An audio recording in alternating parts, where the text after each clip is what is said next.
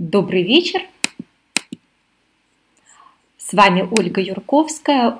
У нас сегодня первое занятие цикла «Все, что вы хотели знать о себе, о жизни и о людях». И это занятие с ответами на ваши вопросы.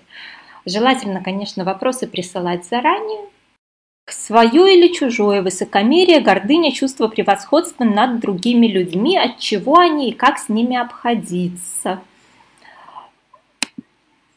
так, кто вспоминает свое высокомерие и свою гордыню?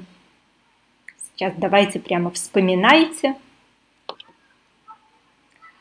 какой страх у вас в этот момент был, когда вы задрали нос и ведете себя высокомерно, что я выше других.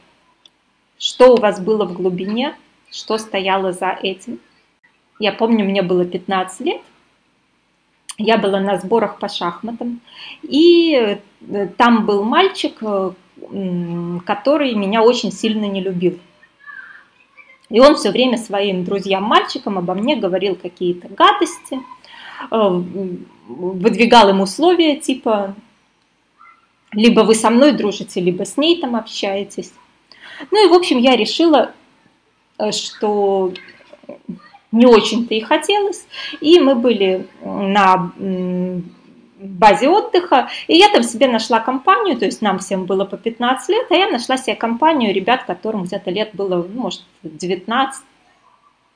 И с ними танцевала на дискотеке, играла в настольный теннис, каталась на катамаранах, проводила вот все время в их компании. И потом мы поехали уже в другой город на следующие сборы, и там этого мальчика не было. И один из этой компании мне э, рассказал, как это воспринималось. То есть я-то ходила и думала, что они со мной не хотят общаться. Э, ну, значит, не очень-то и хотелось. Значит, я буду сама с ними не хотеть общаться. Ну, я понимала, что это я вот просто настолько для них ну, плохая, непривлекательная. Я думала, что они все этому моему врагу поверили все эти мальчики, оказывается, воспринимали, что мы тут просто маленькие и ей не интересны. Поэтому она общается с ребятами постарше, куда нам до них. Они уже ну, взрослые, интересные там, ребята. То есть реально получалось, э, что я-то была, ну, чувствовала, что я плохая и отвергнутая поэтому вела себя очень высокомерно. И чаще всего вот такой нарциссический раскол э, стоит за каждым проявлением высокомерия, ну, гордыни, когда наружу мы предъявляем идеальный образ себя, я выше других, я лучше других, вот у меня превосходство такое, речи о величии, о собственном, свою значимость преувеличиваем, а стоит то за этим страх э, быть отвергнутым, страх оказаться ничтожеством полным, страх вот э, не справиться, не потянуть и так далее. Да, вот страх оказаться хуже других. Вот я им покажу, докажу, я крутая, я такая. Э, вот показать и доказать мы хотим, только тогда, когда внутри себя мы понимаем, что на самом-то деле э, я ну, ничего не стою то толком. Если я ничтожество, то сейчас я как достижение достигну, как я добьюсь чего-нибудь, и все оценят, какая я великая.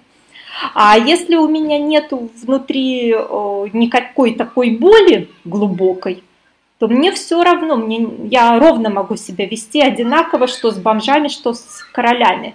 Мне все равно, с олигархом я общаюсь или с маргиналом, я одинаково буду ровно себя вести. Потому что мне не надо никому ничего доказывать, у меня нет внутри этого раскола, этого, этой боли, этого страха. Так что меня меньше любят, э, на самом деле хорошие. Мне не надо этой любви. А есть такие с ровным поведением? Да, есть. Вот я сейчас за собой замечаю, что у меня стало намного меньше э, попыток нос задирать, что называется, вести себя как-то высокомерно э, с людьми любого социального статуса. То есть я могу совершенно спокойно на равных пообщаться с человеком, который там в 10 раз меньше меня зарабатывает, в 20 раз меньше вполне уважительно, вполне на равных. И точно так же вполне уважительно, вполне на, равных я общаюсь с долларовыми миллионерами. И мне и в голову не приходит перед ними как-то там либо заискивать, либо еще что-то. Ну, просто исчез этот критерий. Так мне еще далеко до моих учителей. Я еще не очень э, освободилась от э, вот этих всех проблем внутренних. Так что э, есть куда идти. Но тут механизм работы должен быть какой? Искать вот этот глубинный страх, искать, где же я себя чувствую никчемной, ненужной, отвергнутой. Вот искать эту проблему – и тогда у вас получится, что э, избавившись от этой боли, вы сможете и вести себя ровно и спокойно. То есть одно же дело, если вам не интересно с людьми, значит вы с ними просто не общаетесь. Никаких проблем. А другое дело, если вы как-то пытаетесь именно нос задирать демонстративно. То есть это ну, разные вещи. Как уйти от раскола. Искать вот эту боль и работать с этой болью.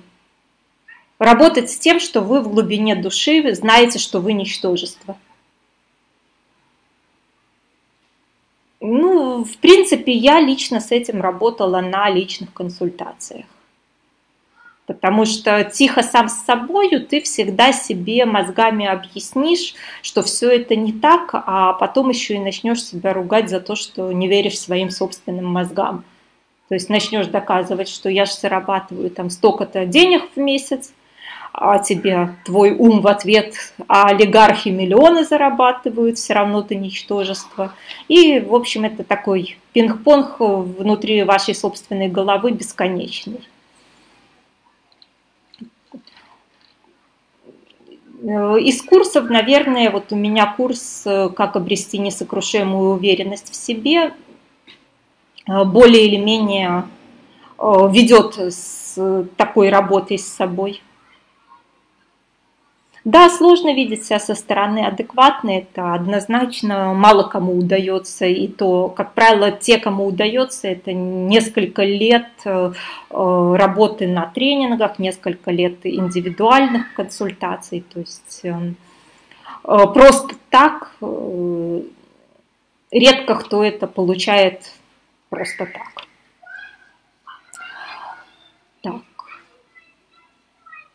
Как повысить свою самооценку? Ну, по самооценке посмотрите вебинар у меня, по-моему, в личном кабинете, он открыт, упражнения есть на самооценку. И курс «Как обрести несокрушимую уверенность в себе». Как раз он очень много там про самооценку.